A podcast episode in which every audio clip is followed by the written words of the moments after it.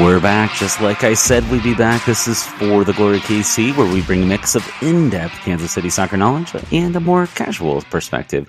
I'm Chad Smith, co-host and editor at thebluetestament.com, who will take you a bit more in depth, and I'm joined, as always, by my wife, the Lionheart, Sheena Smith, who gives that casual perspective. Sheena, how'd you like your ninth Chris Jericho nickname? I don't have any thoughts on it. I don't know. I don't I don't like any of these names, if I'm going to be honest. Well, it's a theme, and I'm going to keep it going. All right. So, okay. on today's show, we're going to talk about the draw last night between Sporting Kansas City and the Colorado Rapids. Uh, Sporting Kansas City finally make a big center back signing. We've been talking about it basically since this podcast has existed. And then week two of MLS season pass, we're going to give our thoughts on how things went. And of course, the digital crawl, y'all. So, Sheena, should we just get right to it? Chad, I think we should just get started. There's a lot to cover. All right, I agree with you. So let's get right into our observations from last night's draw. Sporting Kansas City went on the road, second straight game on the road to start the season, played the Colorado Rapids in Commerce City and fought to an ugly 0-0 draw. But hey, a point is a point. They all count the same. So let's get right into the opening parts of the game and then we can get into your i think you're going to stick with your positive eh and negatives. Is that your plan? Yes, it is. All right. So the I, what I'd like for Sporting to do is basically just like not play that first ten or fifteen minutes because if we could just get past that part, they kind of settled down and things were dramatically better. But man, the game was off to a brutally tough start. So first, let's talk about the lineup. Only one change from the opener. Marinos Tzionis was into the starting lineup for Khiry Shelton, who had picked up an adductor strain since we last talked to you all. And then outside of that, we had four substitutions that took place over the course of the match. Hernandez, Shelton, Leibold, and Duke all made appearances off the bench.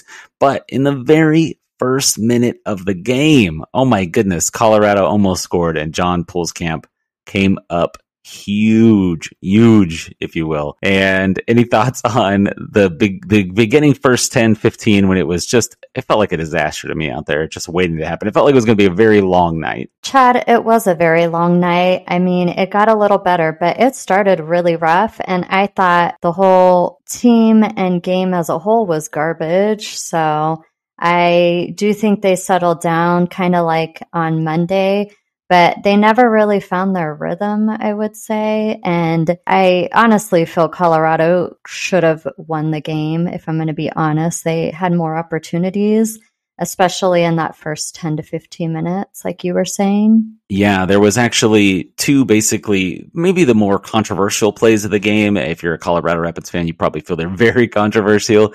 Uh, Colorado scored, and immediately I was telling you live on the broadcast, I was like, no, they're offside. That is not a goal. They played it to the offside guy who gets it in. It was really messy, too. It's like they got the ball in and they kind of pinged around, it was sitting on the ground, and then Darren Yapi, who was offside, came back and got it and didn't even get the shot off immediately like poked it in on the second attempt. There was some controversy though, because people were saying that Andreu Fontas went to ground and intentionally played that ball back to Yapi, but Allen Chapman did not see it that way. The referee, he was called over by the VAR to take a look and he took the goal away. So I felt good in that I called it offside immediately and the refs did eventually agree with me. Yes, you did. You kept saying it's offside. He's offside like over and over again as if like the the referee was going to be able to hear you. Well, you know, I wanted to make sure you knew, and then you obviously did know because uh, if y'all don't know, Sheena has been running the For the Glory KC Twitter account during the games, and she's like, "Don't worry, everybody. Chad says it's offside."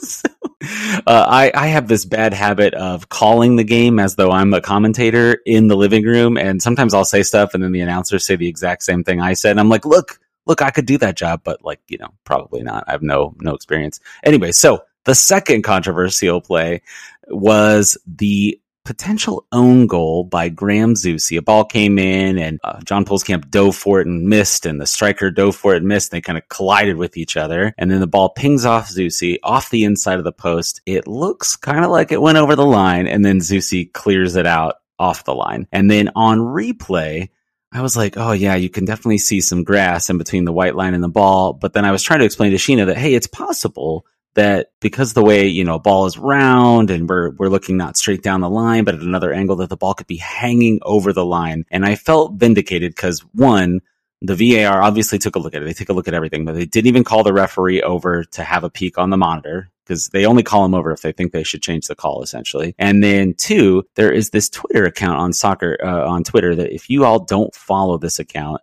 Soccer Photogrammetry, I'm probably saying that wrong. You can follow them at, at Offside Modeling.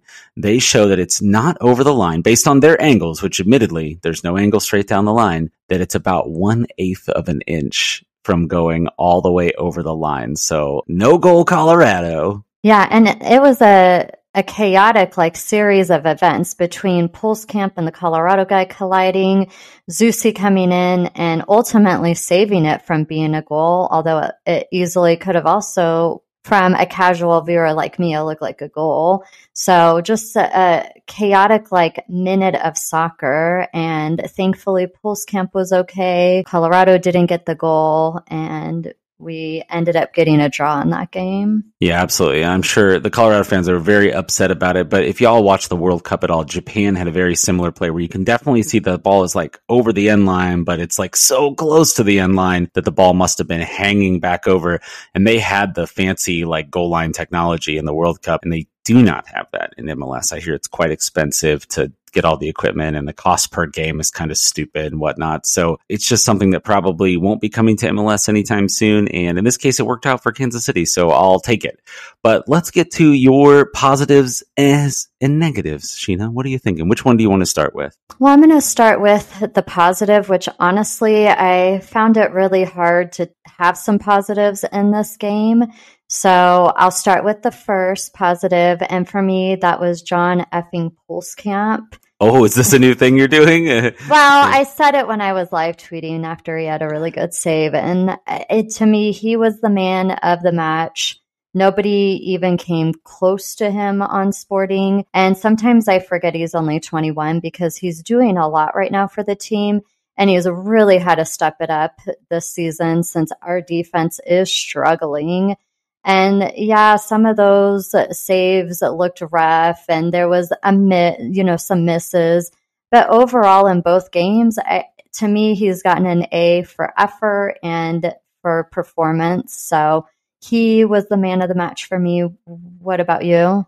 Yeah, I had him as the man of the match as well. There was some folks online, both on the Blue Testament and on Twitter, kind of saying that he he played well, but he had he had problems, right? Because he's not great distributing the ball with his feet and he missed at some like crosses that were coming in the box. But sometimes it's, is it his responsibility to get that cross? Is it a center back's responsibility? Another defender? I don't know. The the long and short of it all is he's made a bunch of saves in the first two weeks. He's got one clean sheet out of two games. The other game probably feels like he could have done better when that ball went underneath him in Portland. But overall, he's looking pretty good, especially for a 21 year old. And I don't know uh, if we can use effing as his middle name because one, I might have to put an explicit tag on this podcast now. And then two, uh, he already has a nickname. Sheena, do you know Pulskamp's nickname? I don't. What is it? Big Bear. Haven't you heard that? no. They call him the Big Bear. Why? Is well, it because of his curly hair? Uh, maybe the hair, and he, I think he's like kind of hairy in general, right? He's got like a scruffy, you know, like remember when he was first on the team? I think he was like 18. I was like, this guy's 18. he looks older than me. Like not in like the lines and stuff. You know, he's a, he's a handsome young man, but like in terms of like just manliness and hairiness, like I'm, it's just not happening for me, y'all. So. Okay. So I no comments. You just got okay. Let's move on. I don't know. Did did How people... does one respond to that? You know, Sheena, do you want to give your uh, casual takes about John and his look for the game? You had some comments to me while we were watching the game about his hair. Oh, I love his curly hair. I just feel bad because it looks like he might be balding a little bit in the back, but I love his curly locks.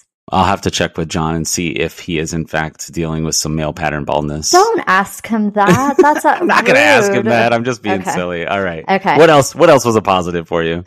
Okay, so I thought Cam Duke did good. Um, I felt like there should be another situation um, where I find a positive in this game. So for me, that was Cam Duke. He came on, and I feel like he immediately made a difference. At least for the first few minutes he was on the field and he I think took the ball away and was going towards the goal. So to me, that was something we really didn't see a lot of up until the point he came onto the field. The other caveat to that is that he wasn't on the field for too long. So to me, he didn't really make an impact, good or bad, but he made me really hopeful during those first few minutes. And I would like to see more of him coming on as a sub. What do you think about that? I think you're really stretching since he was barely in the game. It's the kind of thing where, you know, I don't know if you've read these articles where they give match ratings to players, and he played so few minutes that he probably would just get an NA, like a no rating sort of situation because he wasn't out there long enough. That said, I thought he looked fine. I think he's better suited as the Thommy replacement right now until we get Gadi Kinda back or you know, once Remy can play further up in the midfield and then Espinoza and Hernandez are both available off the bench, Duke makes more sense because he's much more of a pure attacking type midfielder than pretty much anybody else on the team that's not already starting besides Thommy or potentially Gadi Kinda in the future. Okay, well, like I said, it, I knew it was a stretch because I was really struggling to come up with positives. My last positive is we really lucked out that Diego Rubio was injured because I believe that saved us from having our second loss of the season because he always scores against us and our defense was rough. And so I think had he been healthy, we would have lost the game. Yeah, we're really reaching here. This guy didn't play, which is a positive for Sporting.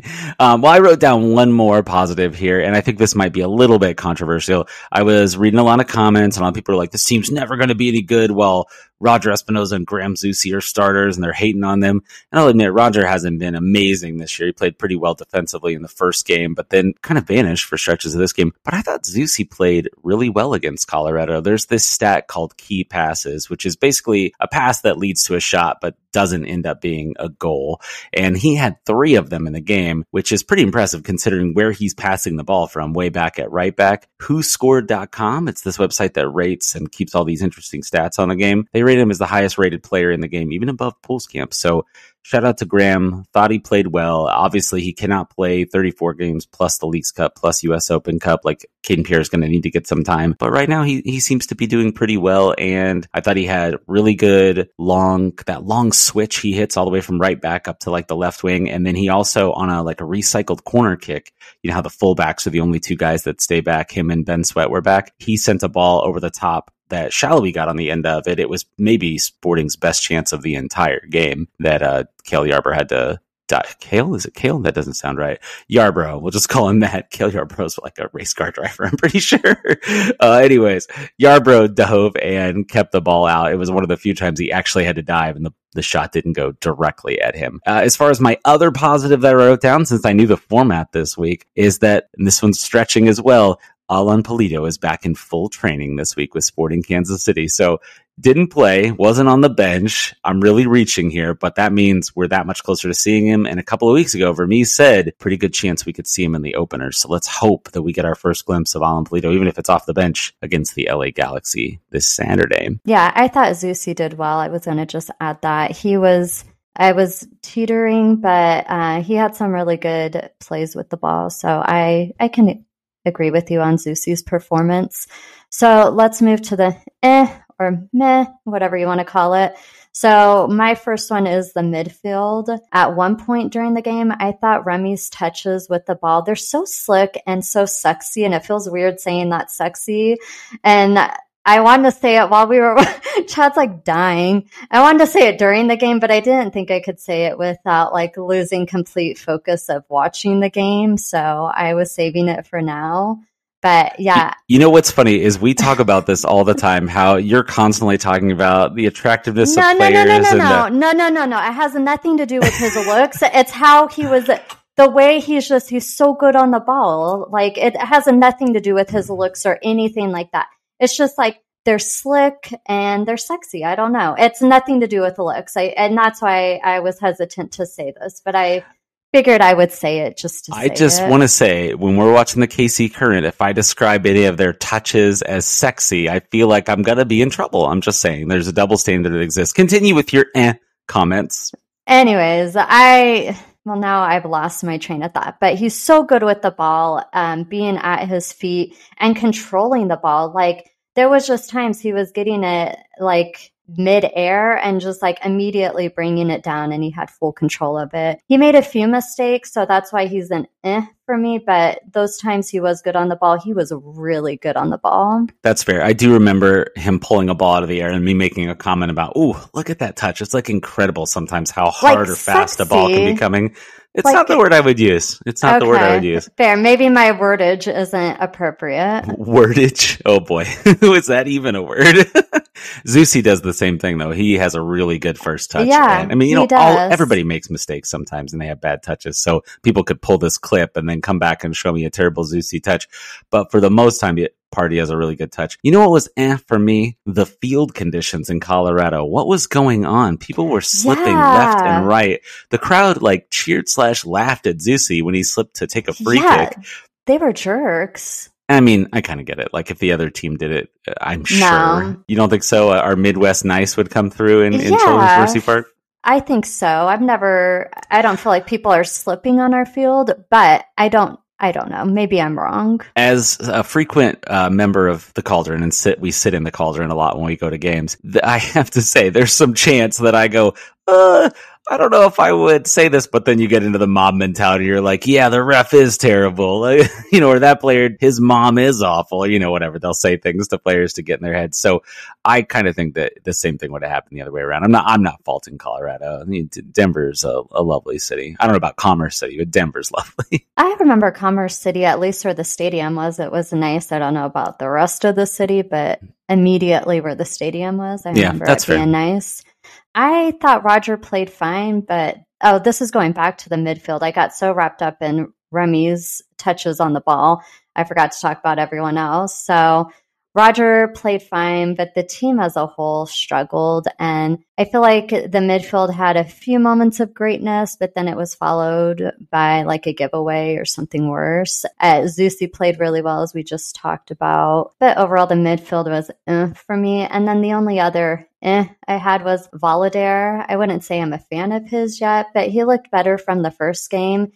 And did he play great? I, I, wouldn't say that, but I saw improvement and I saw less mistakes from Monday. So to me, that was eh. How about you? You know, I'd have to go back and rewatch the first chunk of the game because I feel like everybody was making mistakes all over the field to lead to just chance after chance after chance. Uh, I probably should have put uh, well, you know what? We haven't gotten to the negatives yet. I'll hold that thought. So my ans, I wrote a couple down here. I've got that Colorado took 13 shots, which feels like a lot, but only four were on target. So the eh is more for Colorado bailing Kansas City out a little bit. It could have been a very bad negative, but their finishing is so terrible. They have all these wingers that are so quick and fast and get into dangerous positions, but then they just don't take advantage of the opportunities. So uh, a little bit of a bailout there for Casey. That could have ended up being a negative, obviously, if those had turned into goals, but thankfully they forgot where the net was. Another thing that was kind of eh for me was after the subs. Uh, you mentioned Duke, and I did think Duke played fine for his couple of minutes, but he's barely in the game. But basically, once they started making substitutions, which I think obviously they needed to. I don't know if this is so much on the players or the tactics, but it felt like Sporting were playing for a draw at that point because all the momentum was gone. They seemed to not be getting forward very hard, not taking a lot of chances. They did have some chances after the subs, but it was kind of hit or miss on the uh, for the whole on the whole there. Uh, Zusi, I'm sorry, yeah, Zusi had that really good ball to Salloi in the 86th minute, but outside of that, eh, eh. And then my last eh is uh, Willy Agada. N- not a fault of him because I told you about this passing chart. Y'all can go to MLSsoccer.com and click on the game recap and go to the stats. There's this passing chart that shows little circles for the average position that the player was at on the field, and little little lines connect to the players and show like how frequently they were passing between two guys. And neither winger, Sallói nor Tzionis, had any lines to Agada. So he's getting no service from his wingers. He had no service from Thommy, who is like the guy creating the whole engine of the midfield.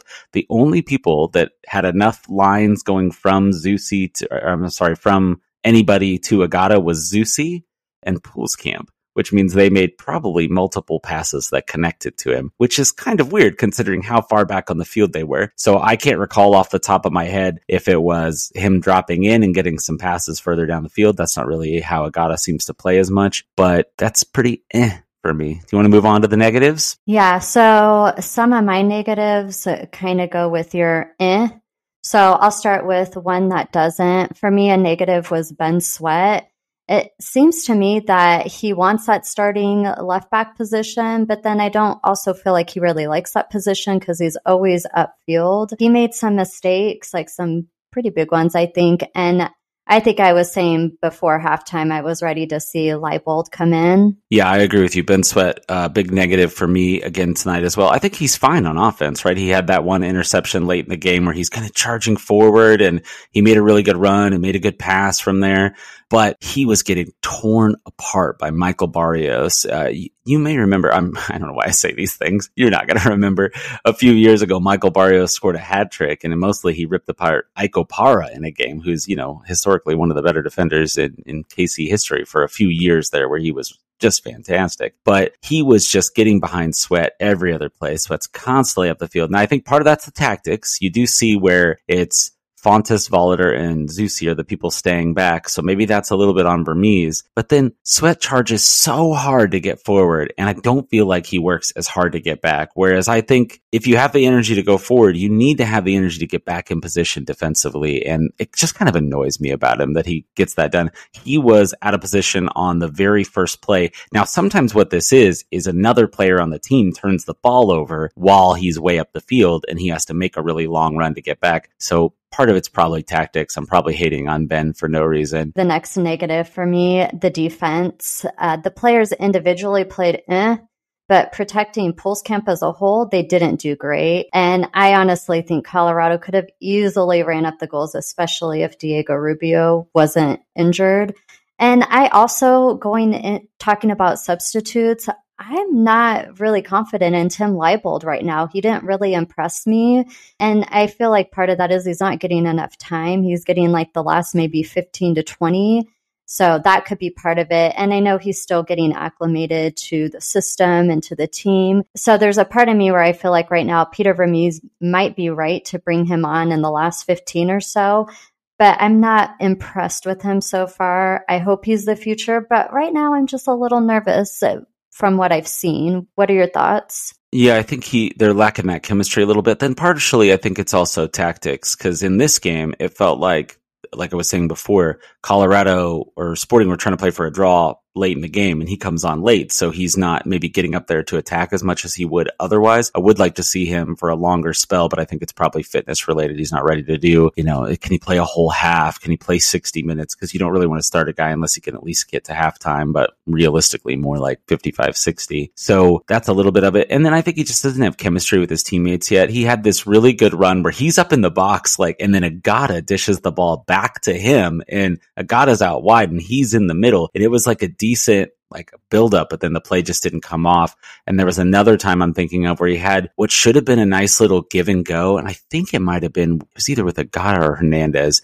I, I'm, I'm not remembering off the top of my head. He makes a pass into the middle and then whoever it was, instead of passing back to Leibold, who would have been charging into the box to either get a shot or a cross, they play it out hard to Salloi on the wing and out near the the end of the sideline. So uh, chemistry hopefully will come. Again, it's two games. I'm I'm not panicking. I, I don't want to fault him. I think the to your point, the defense obviously was just an utter disaster for 10 or 15 minutes, but then ultimately they did earn a draw, whether it's a little bit aided by luck or they used up some of their nine lives or or whatever happened. They didn't end up giving up a goal, so there's something to be said for having gotten better and settled into the game. They just need to settle in uh, like be ready to go from the kickoff. Like what is going yeah. on at the beginning of these two games? They've been really rough opening games. I agree. Uh, my last negative is the offense, and I don't think it matters right now if Shelton or Janice Marino starts. The offense is not clicking, and they don't look dangerous. Agada hasn't been a threat, and really, we haven't seen him with the ball much, as you have pointed out the last two games. And maybe part of it is because the wingers aren't as creative at getting the ball to him as Johnny Russell is. It sucks to say this, but I feel like when Pulido is ready to come back, I think you have to put him in as the starter at striker. And I really wasn't feeling that before the season started, but the current lineup isn't working. And I, I don't want to blame Agada for that. It's not his fault, but Pulido, I feel like also when he's on the field, he creates chances. So I, I hate to have Agada get sidelined whenever Pulido's ready, but I think he needs to come on. I also feel like Erik Thommy wasn't as impressive as Monday. And maybe part of that is due to the injury that he's still recovering from. And we know he's talented, but just last night in general, it was hard for the team as a whole. Like outside of Pulskamp, like nobody in my head played great. But I wanted to pose a question to you that we got. Be- before you pose your question, can okay. I disagree with everything you just said? That's fine. Go for it.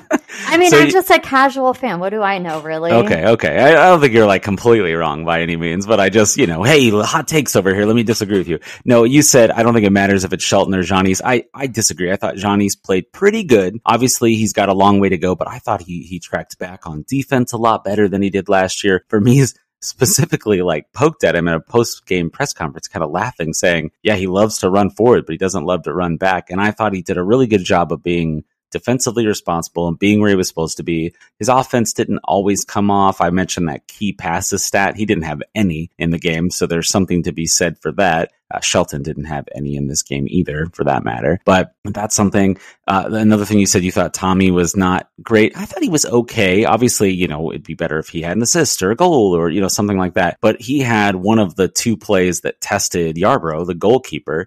He had that free kick where Yarbrough had to dive and push it aside. And then I think Salloi gets a shot at the rebound and he forces another save by the keeper. So I thought Thommy was okay. He's getting better. My problem with the attack is yes, they're not getting the ball to Agada. Maybe it's partially not having that creativity of Johnny Russell. Part of it seems to be Espinoza. I haven't really noticed him much in games. He's probably doing what he's supposed to do defensively. I'm not like seeing him get burned or torched or anything for the most part. Nothing egregious just standing out to me. But that key pass stat, he has none either. So you're not making the pass that leads to the shot or making the pass that leads to the pass that leads to the shot. So I think that's kind of part of it. Yes. So at the end of my life tweeting, which if you're following along for my nonsense, thank you. I have no idea what I'm doing.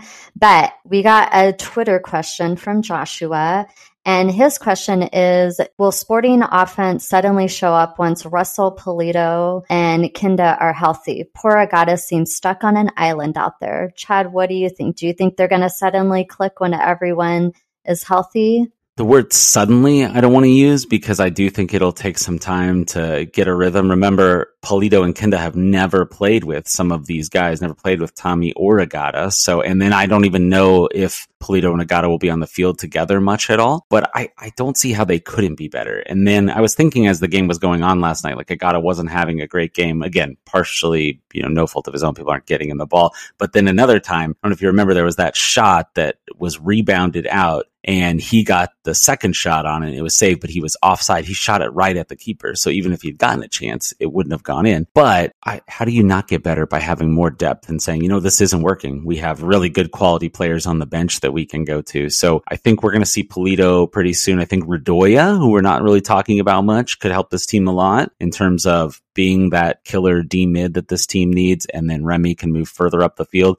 Remember, Remy scored a few pretty good goals and then he's been forced to go back and play more defensively because the team just needs him to be there right now. But let me give you my other negative of the night that we haven't had a chance to cover yet. And that was the shots. Sporting took 17 shots during the game, 11 of them on target, which is pretty good, right? Because we always complain, oh man, they're shooting a ton, but they're not putting any on target. But all but two of them were basically directly at the keeper. Sometimes it's like, I get it, right? A ball's rebounding or pinging around. You're just trying to get a foot on it, whatever. But there was just a lot of shots that just went directly at the keeper. I think that I'm generally okay with them just trying to take shots when the opportunities present themselves because you never know. They're not going to go in if you don't shoot them, right? Maybe he'll get a deflection or maybe the keeper will be screened slightly by another player. So that's a little bit of a bummer, but of those, uh, only 11 made it through. They had zero shots that were off target, though. They were either all blocked or, yeah, literally all the rest were blocked. So none of them just like went wide.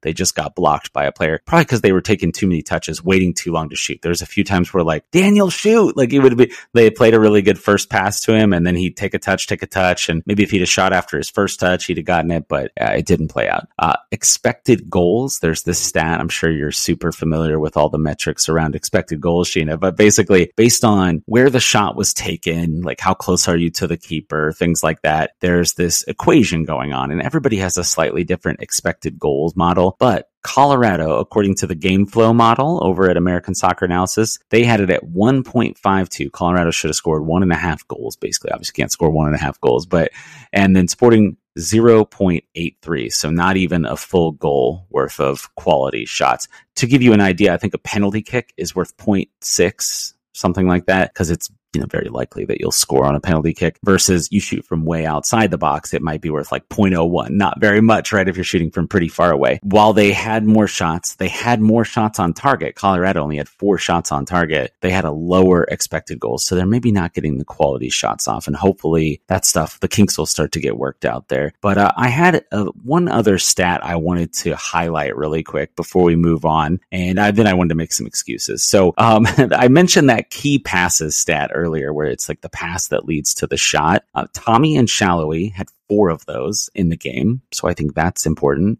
Zusi was next on the team with three, and then the only other people on the whole team that had one were Duke, Agada, Fontes, and Sweat. All had one. So that's none for Espinoza, none for Johnny's, none for Shelton. Shelton didn't play as long, obviously, on this game. None for Hernandez. I think a lot of the subs the way they were being asked to play, they just weren't they weren't going forward. They weren't attacking as much.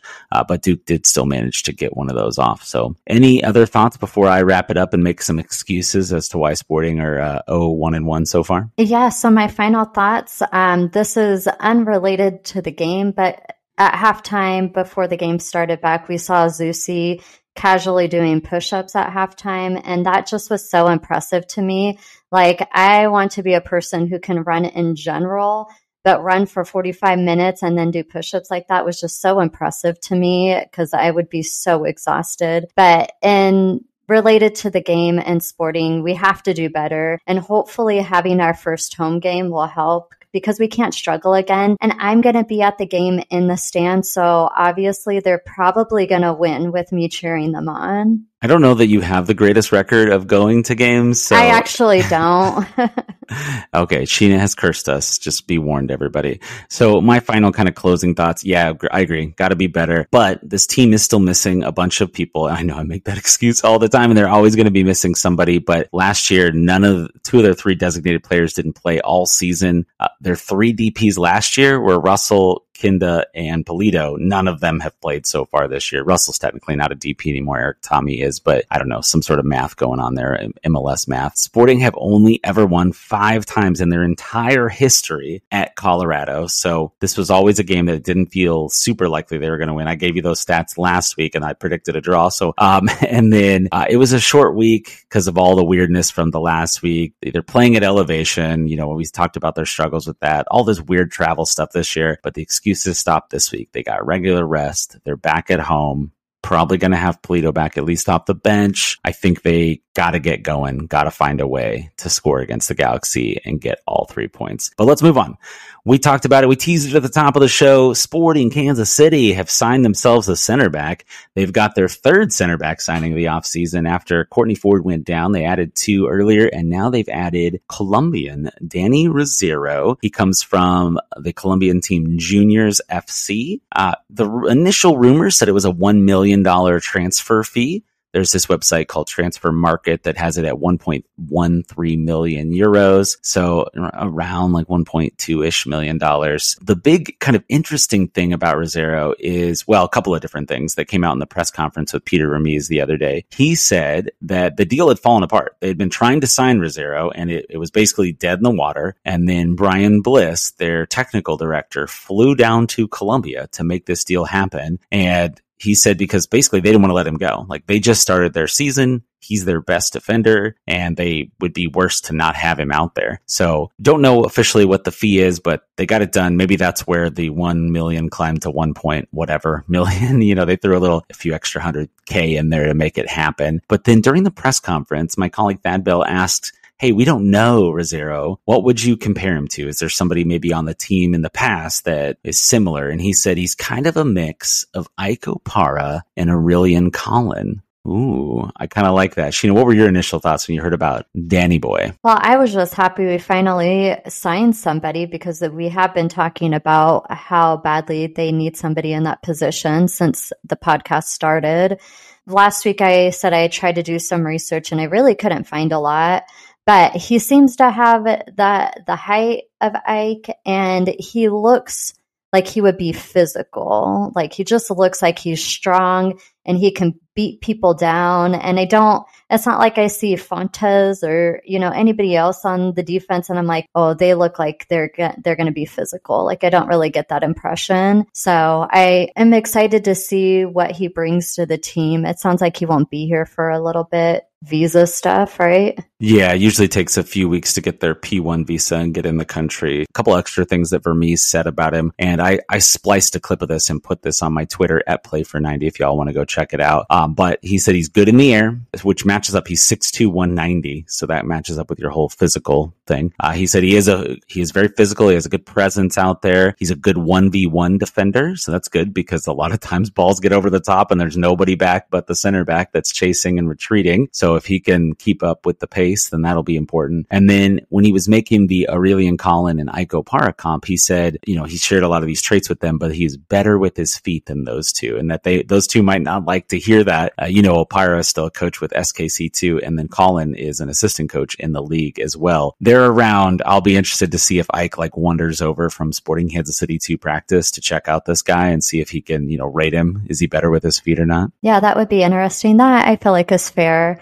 sometimes I felt like I looked a little clumsy. So that actually makes sense. My favorite analogy for Ike is, you know, obviously he's very fast and very athletic and, oh gosh, missed, missed that guy. And it's kind of a bummer his playing career ended sooner than I'm sure anybody would have liked. But people would always say that he looked like a baby giraffe when he was running. And I was like, oh, I totally see it. Like he's going quick, he's fast, but it just, something just looked a little awkward. Aww. I say that as someone who runs very slowly and awkwardly and, you know, and never well, yeah, it's true. I don't run anywhere, but if I were to run, it would be slow and awkwardly, and I'd get tired fast.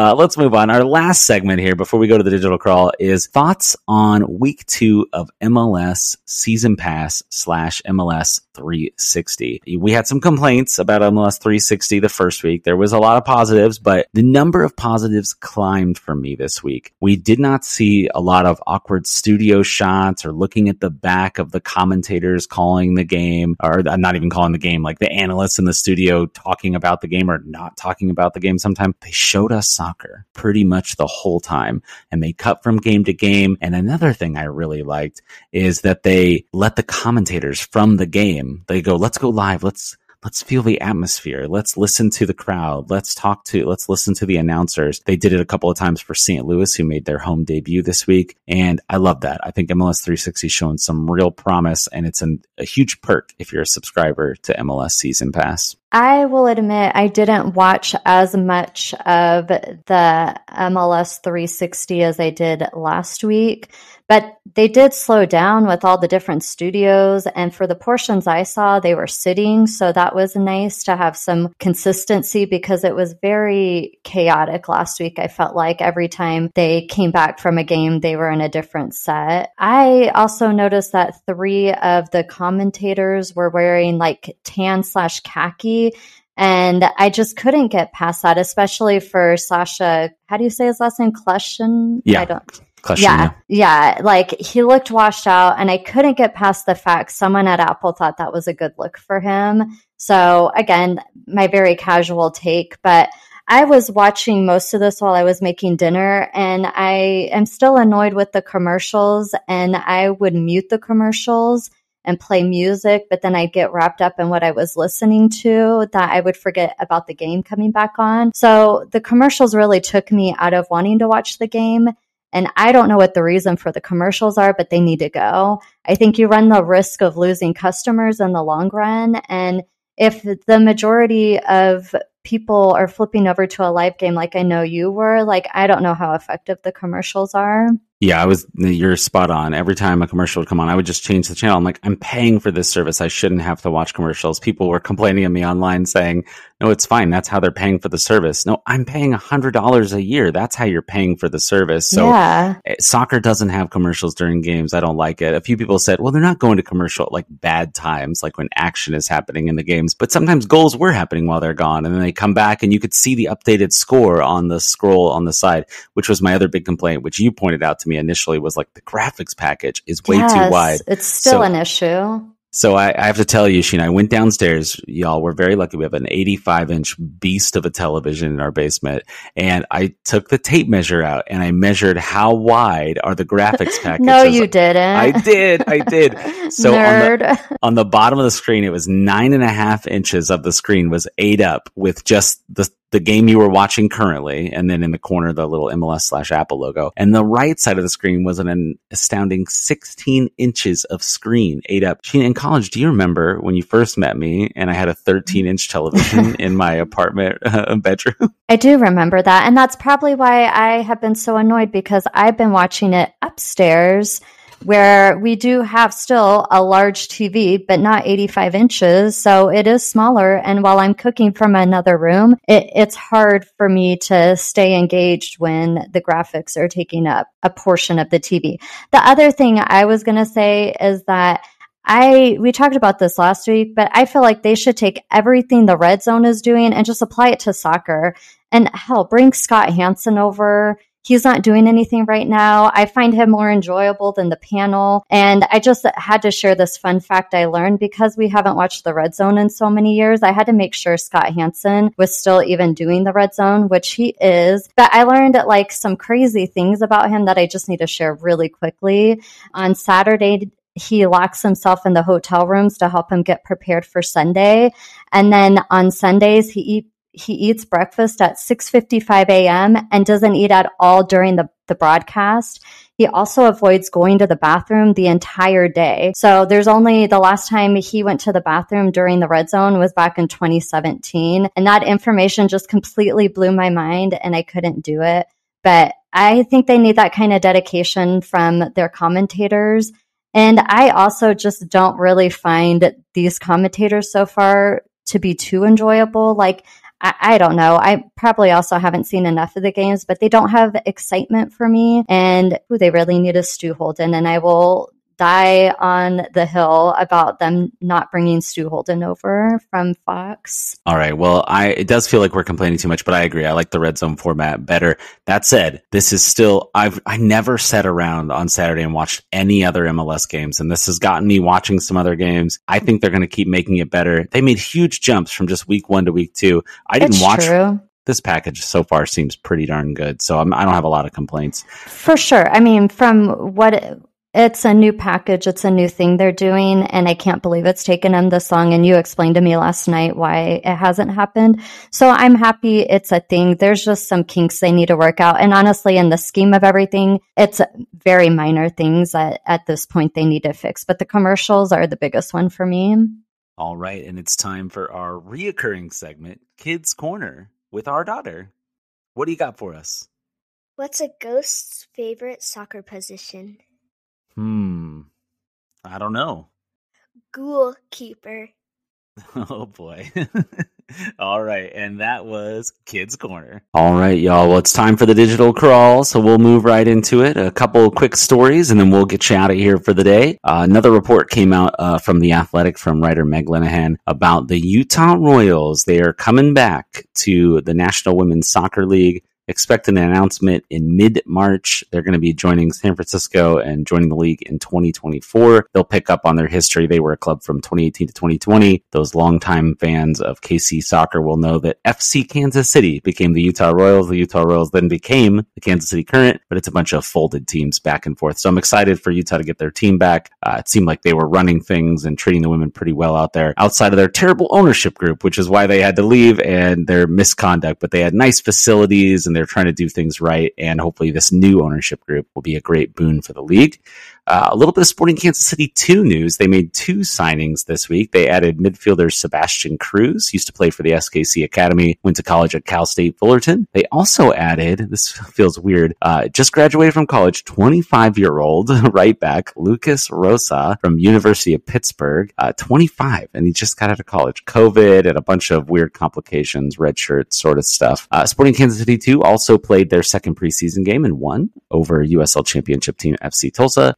They announced they'll be playing their home games in split locations again this year. They're going to start the season off in Lawrence, Kansas at Rock Chalk Park. And they're going to do that until about mid August, where they'll then return to Swope Soccer Village. A couple other bits of news. If y'all ever have seen the show Drive to Survive on Netflix, it's this like kind of documentary behind the scenes of F1. Well, the company behind that is making a Major League Soccer sort of documentary, which people have been calling for to have this on Apple. And I hear great things about Drive to Survive. I went and watched the trailer the other day. I've never watched it, but it had me kind of hyped. I was like, I do not care about F1, but I kind of want to watch it. And I could care even less about driving stuff. And I was even intrigued. Yeah, and then our last bit for the digital crawl here this week is Grant Wahl, who we know unfortunately passed away during the World Cup. His brother Eric is coming to Kansas City for the home opener this weekend against the LA Galaxy. They're going to honor Grant as a local legend. You know, he's from the area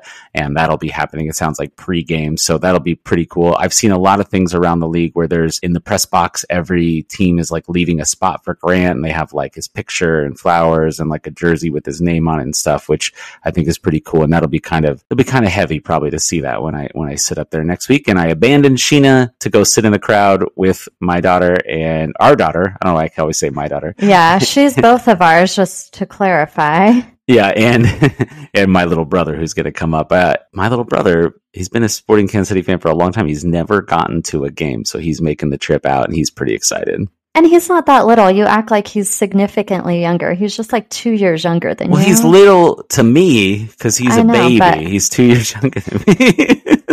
You see what I'm saying? It's a 37 year old baby.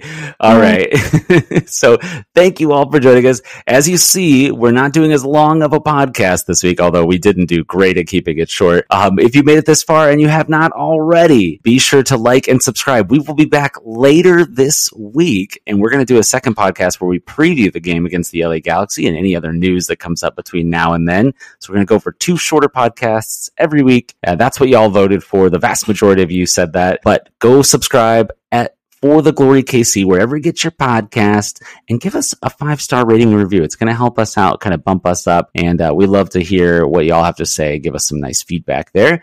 Uh, you can also follow us on all the social media accounts at For the Glory KC on Instagram, Facebook, Twitter, or email us for the Glory KC at gmail.com or follow me on Twitter at Play for 90. If you follow the For the Glory KC Twitter account, you're going to get some live tweeting from Sheena during the game. I think she likes it. She's like mad tweeter over here.